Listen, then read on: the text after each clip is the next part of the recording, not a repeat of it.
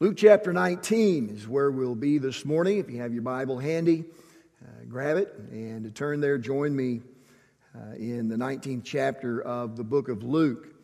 Uh, next week, of course, is Easter Sunday, and it will no doubt uh, go down as one for the record books in a number of ways.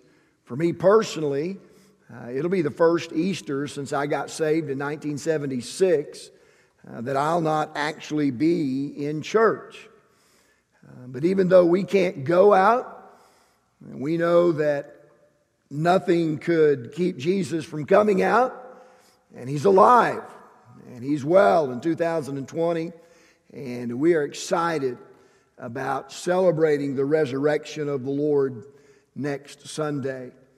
And, church, let me, let me ask you to do this. Um, I want you to flood Facebook with this image. Uh, let's make sure that, that we get as many people as possible uh, viewing our Easter Sunday live stream. I'm going to be reading this morning in verse 28, uh, the Gospel of Luke, chapter 19, and verse 28. And when he had thus spoken, he went before, uh, ascending up to Jerusalem. And it came to pass when he was come nigh to Bethphage and Bethany, at the mount called the Mount of Olives, he sent two of his disciples, saying, Go ye into the village over against you, in the which at your entering ye shall find a colt tied, whereon yet never man sat. Loose him and bring him hither. And if any man ask you, Why do you loose him? Thus shall ye say unto them, Because the Lord hath need of him. And they that were sent went their way and found even as he had said unto them. And as they were loosing the colt, the owners thereof said unto them, Why loose ye the colt? And they said, The Lord hath need of him. And they brought him to Jesus. And they cast their garments upon the colt, and they set Jesus thereon. And as he went, they spread their clothes in the way. And when he was come nigh, even now at the descent of the Mount of Olives, the whole multitude of the disciples began to rejoice and praise God with a loud voice for all the mighty works that they had seen, saying, Blessed be the King that cometh in the name of the Lord. Blessed peace in heaven and glory in the highest. And some of the Pharisees from among the multitude said unto him, Master, rebuke thy disciples. And he answered and said unto them, I tell you that if these should withhold their peace, the stones would immediately cry out.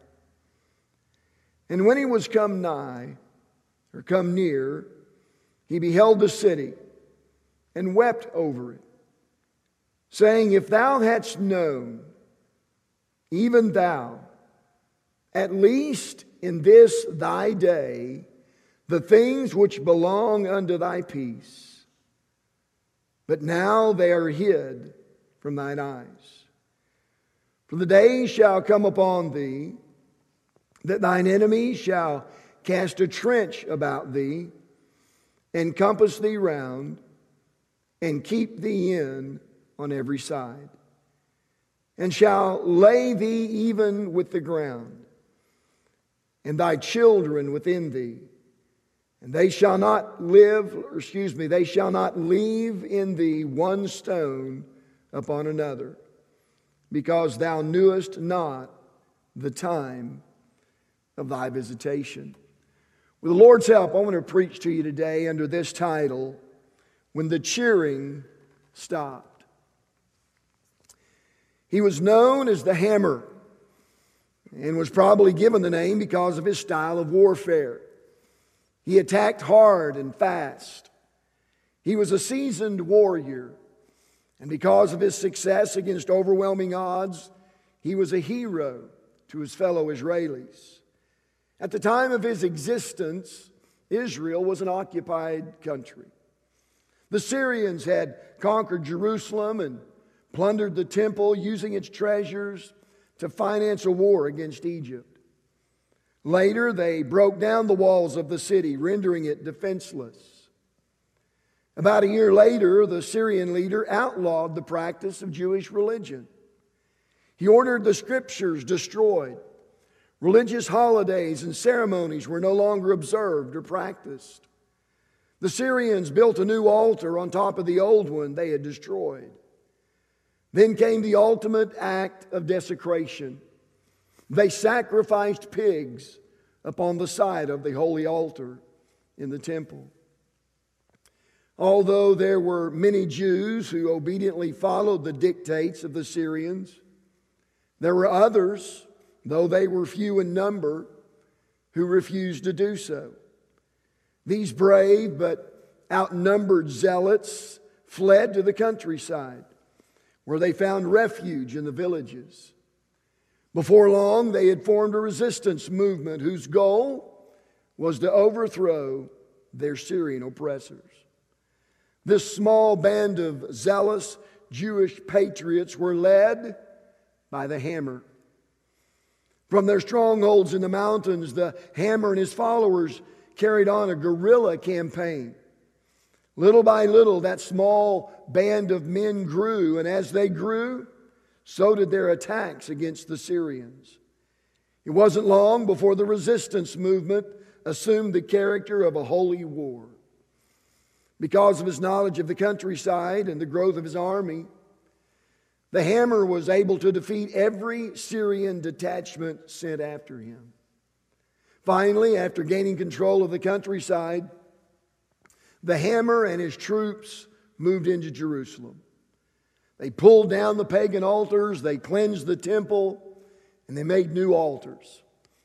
They set out incense and lights and offered a sacrifice. Then they celebrated for eight days. As part of their celebration, the hammer rode through the city on horseback as a victorious commander, celebrating his success. As he rode, the people held out palm branches and waved them before him, singing and chanting. They did this for eight consecutive days. Then the people decided that this victory should be remembered each year with an eight day celebration. This ongoing celebration was known as the Feast of Lights, or what we know today as Hanukkah. Although an important battle had been won, for the hammer and his followers, the war was far from over. These Jewish zealots and their leader continued their attempts to overthrow the Syrians and regain control of Jerusalem. To make a long story short, the Syrians called for help in the form of more troops. And when fresh troops arrived, they were able to overwhelm the Jewish resistance and the hammer's illustrious campaign came to an end just as it had begun on the field of battle. As we approach our text, it's some 200 years later. And now we see another man riding into Jerusalem, being greeted by waving palm branches. Like the hammer, this rider is riding into an occupied Israel. This time, however, the occupiers were not Syrians, but Romans. Their leader's name was Pontius Pilate. And like the leader of the Syrians, he antagonized the Jewish people, threatening to stamp out their religion. While there were some who had come to accept the Roman occupation, figuring that things could be a lot worse, there were still others who would readily welcome and willingly fight for someone who they thought could deliver them from the tyranny of Rome. Many thought Jesus was that man. After raising Lazarus from the dead, his popularity grew quickly. As he rode down the long hill from the Mount of Olives into the city of Jerusalem, the waiting crowd shouted and chanted just like they had done for the hammer. Could it be that the hammer had returned? Could it be that the day of their liberation was at hand? Could it be that the Roman occupiers were about to be defeated? Thoughts just like these, no doubt, flooded the minds of these exuberant onlookers. And with uncontrollable excitement, they began to shout, Hosanna! Blessed is the King of Israel that cometh in the name of the Lord. The word Hosanna means, Oh, save, or save us now. This must have been a remarkable sight. It is estimated that the number of Jews in Jerusalem that day numbered into the several millions. This was the time of the annual Passover observance. So those from throughout the entire nation would have been there. Here they were, millions of Jews shouting and singing and welcoming the King of Israel. For years now, they had awaited the arrival of the one who would set them free from the rule of the Romans. And finally, it appears as though he had arrived. But in the midst of all of the excitement that day, something strange happened. The cheering stopped, the shouting ceased. All eyes were focused on Jesus as he suddenly stopped and began looking over the city of Jerusalem and at the multitudes who were singing his praises. And just a, after a, a few, few brief moments, the Bible says he began to weep. And in his weeping, he said this in verse 42 If thou hadst known, even thou, at least in this thy day, the things which belong unto thy peace. But now they are hid from thine eyes. As I read over this passage of Scripture this week, that phrase, if thou hadst known, really got a hold of my heart. I cannot help but think that Jesus, if he was affected at all, was affected very little by the shouts and cheers of the people. You see, his, his mind was not on reigning, it was on dying. He had not come as a revolutionary, he had come as a redeemer. His eyes were not on a throne, they were on a cross. He was not coming to be hailed as a conqueror, but to be nailed as a criminal. Jesus knew in his heart that Many who were cheering for his coming would soon be calling for his crucifixion.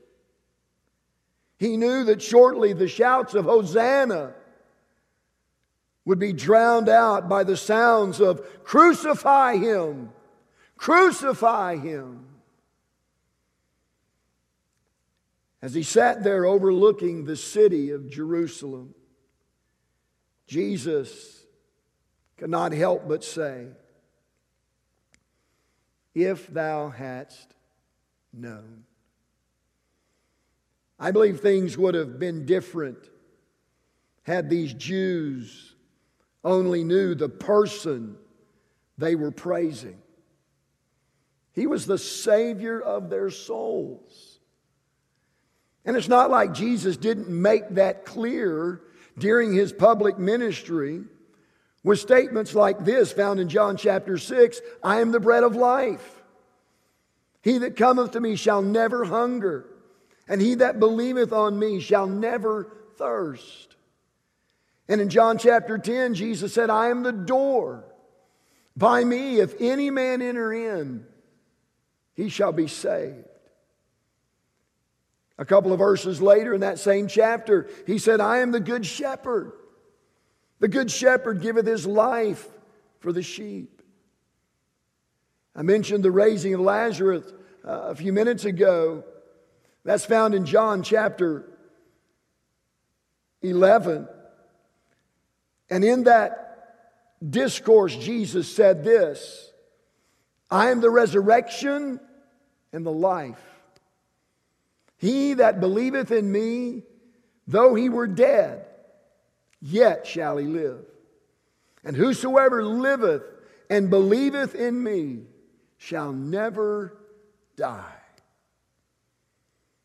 Then Jesus said this in one of his public discourses in John chapter 5 He that heareth my word and believeth on him that sent me hath everlasting life and shall not come into condemnation, but is passed from death unto life. How could anyone mistake who Jesus was? How could they think that there was any other way to be saved than through him?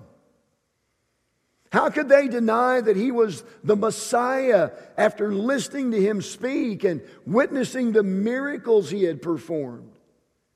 The blind had received their sight. The lame were made to walk. The dumb were able to speak again. The dead were made to live again.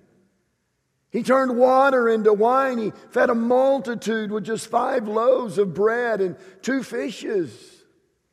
How could they mistake who he was? How could anyone mistake what he came to do?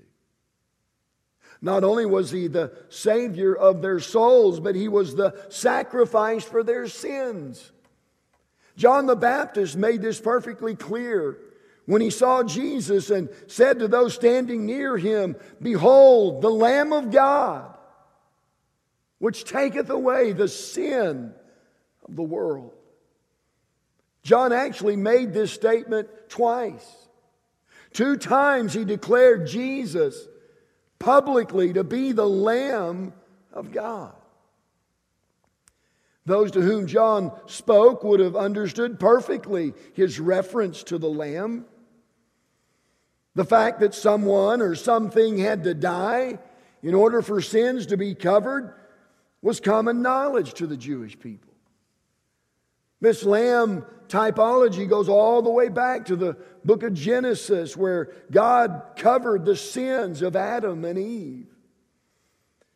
It continues in, in the story of Abraham and Isaac.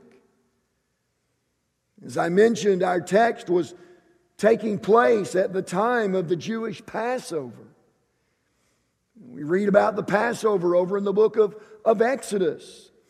It was a time of celebration that, that would have reminded the Jews yet again of the sacrifice of the Lamb. But in spite of all of their knowledge, the Jews of Jesus' day still did not recognize the person they were praising. Sadly, many today see Jesus as a good man, an enlightened teacher, a kind soul. They see him as many things, but not their Savior or their sacrifice. Not only did those of Jesus' day fail to recognize the person they were praising, but they failed to see the moment they were missing. Listen, they were within arm's length of eternal life. Their freedom, not political freedom, but spiritual freedom, was within reach. Their salvation was in view. Jesus was in their midst, and they were letting him pass by. I'm reminded of the words of John chapter 1 and verse 11, where the Bible says, He came unto His own, and His own received Him not. What they didn't understand was that this would be their last chance to be saved. That's what Jesus said. That's what he meant in verse 42 when we read this at least in this thy day.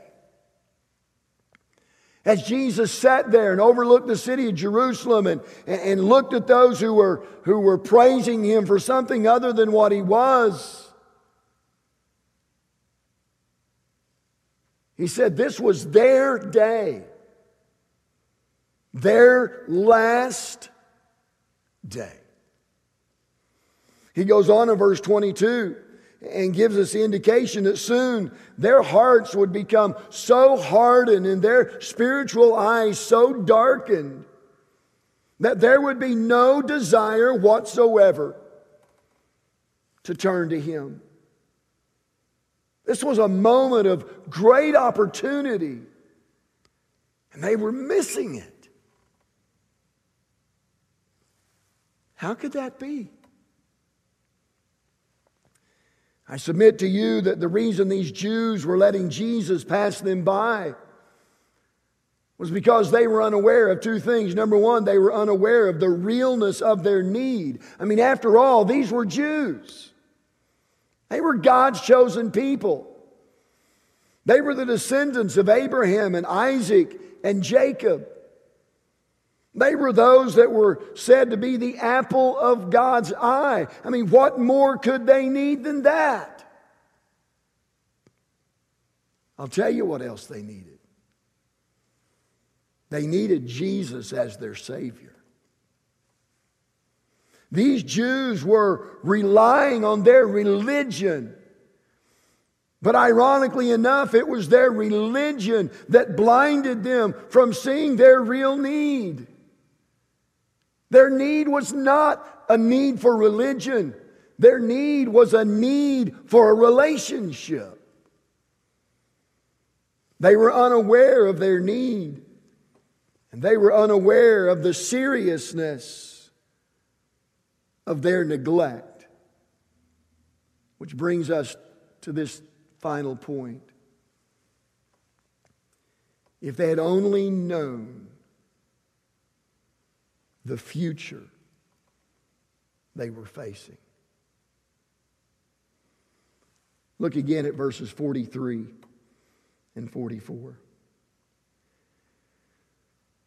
For the days shall come upon thee that thine enemies shall cast a trench about thee and compass thee round and keep thee in on every side and shall lay thee even with the ground, and thy children within thee. And they shall not leave in thee one stone upon another, because thou knewest not the time of thy visitation. Jesus told them plainly what was to come should they reject him as their Savior. And it did come in February of AD 70 when Titus, a Roman general, surrounded Jerusalem with 80,000 men. What Titus and his men did was build a mound of dirt that encircled the entire city, which kept anyone from getting out and it kept anyone from getting in. By the time all was said and done, history tells us that over one million Jews were destroyed. And sadly, they died in their unbelief and have been and will forever be separated from God. Let me make some application of all of this to our situation today. Although there were millions who were present the day Jesus rode into Jerusalem, they could all be divided into one of two groups the saved and the lost. And the same is true today. Though there are a lot of people listening to me from different parts of the country with different backgrounds, different incomes, different stories, different life situations, you all fall into one of those two same categories. You're either saved or you're lost. If you're saved today, it's because there came a time in your life when you realized that you were a sinner, according to Romans chapter 3 and verse 23, which tells us that we've all sinned. And along with that realization, if you're saved, was this realization that what you deserved because of your sin was to be eternally separated from God in a real place called hell. Paul called it our wages in Romans 6:23. He said for the wages of sin is death. But he goes on to say in that same verse, for the wages of sin, or what we deserve because of our sin, is death or eternal separation from God. He follows that with this phrase, but the gift of God is eternal life through Jesus Christ our Lord. Anyone who is saved is saved because they've accepted God's free gift of salvation. Now, there may be some listening who, like many in the crowd that day, as they saw Jesus riding into town, they believed that they were saved. And maybe you believe you're saved today because you're religious. But would you please listen to me? Going to heaven when you die, it's not about being religious. It's not about being baptized. It's not about partaking of communion, or it's not about being a Baptist or a Methodist or a Catholic or a Presbyterian. No, no, no. Listen to me. It's about knowing Jesus, not knowing about Jesus but knowing Him personally as your Lord and Savior. If this pandemic, this thought crossed my mind this week as I was working on the message and giving thought to the message. This thought came to mind. If this pandemic has you worried, because you've not been able to maintain your weekly religious ritual. That you've been convinced you need to observe to stay saved.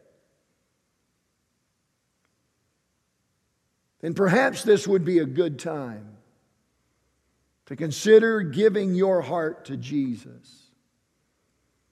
And quit relying on your own good works and your own religious deeds to get to heaven.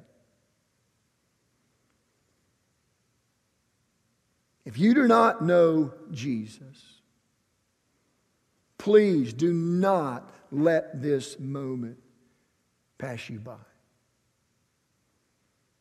I'm not God, so I can't predict that this will be your last opportunity to be saved. But what if it is?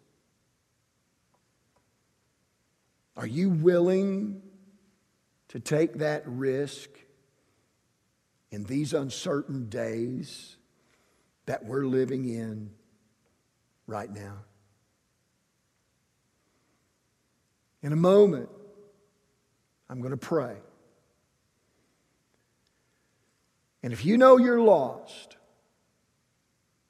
if there's never been a time in your life that you can look back to and say, that was the, that was the time, that was the place, that was, that was the moment that I received Christ as my Savior, then I want you to pray as I'm praying. I want you to ask God to forgive you of your sin and ask Jesus to be your Savior. Let's pray. Father, I come before you today. Lord, I'm thankful that Jesus is my Savior. I'm thankful for that day in 1976 when I received Him into my life. And Lord, I'm thankful for the assurance of my salvation that He has given me through all of these years. And though I have failed Him many, many times, I know He's never failed me, not even one time. And He has forgiven me over and over again. God, I pray today for anyone who may have been listening to us today or may listen to this later in the week.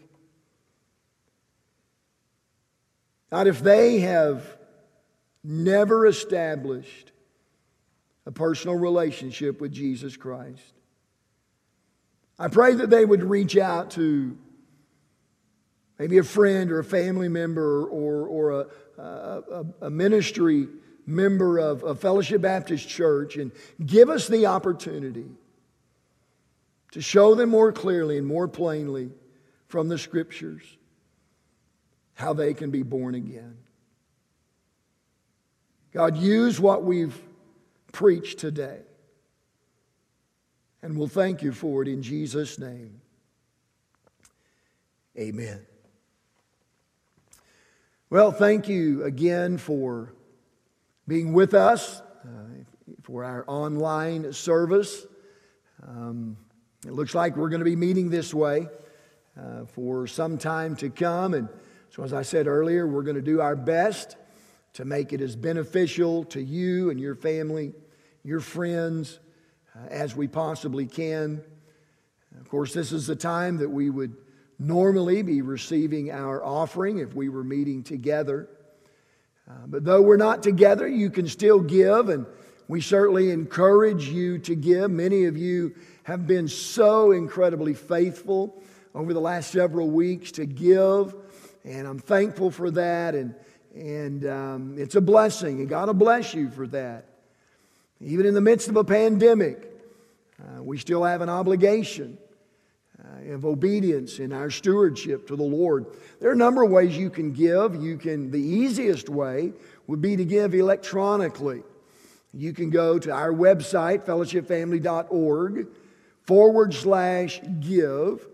And if you haven't yet uh, set up a profile online to give electronically, you can do that.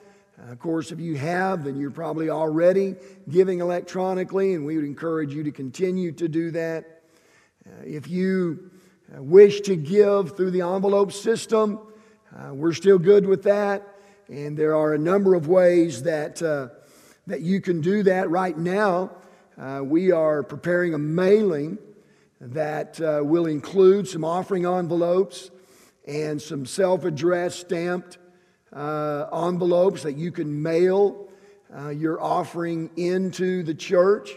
And uh, those, those should be arriving in your mailbox sometime this next week. if, you, if you desire, you can drop your offering off here at the church or uh, you can drop it off at the home of, of one of our ministry staff, or if you don't want to get out, and, and we certainly understand that, uh, just give us a call. Let us know. And we'll be glad to come by and pick that up for you. And then for those who uh, may have joined us today, um, but you're not a part of the fellowship family, uh, maybe you just uh, got online to check out what Fellowship Baptist Church is about. Maybe you're curious. Listen, there should be a link on your screen right there. Um, and if you'll click that, it is a digital connection card. And again, like our offering, we normally receive this uh, while we're here, but obviously we, we're not meeting together. And so I would encourage you, if you're a, especially if you're a member of, of Liberal or, or one of the communities that surround Liberal, um, fill that out. Just put as much information as you feel comfortable putting on there and uh, send that to us. And, and that'll do two things. Number one, it'll let us know who joined us today.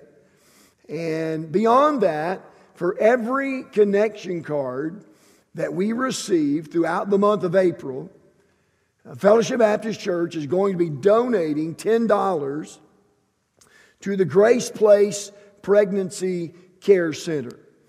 Uh, these folks offer compassion, hope, and help to anyone who's facing an unplanned pregnancy by presenting them with practical alternatives and Christ centered support. And so, would you help us help them?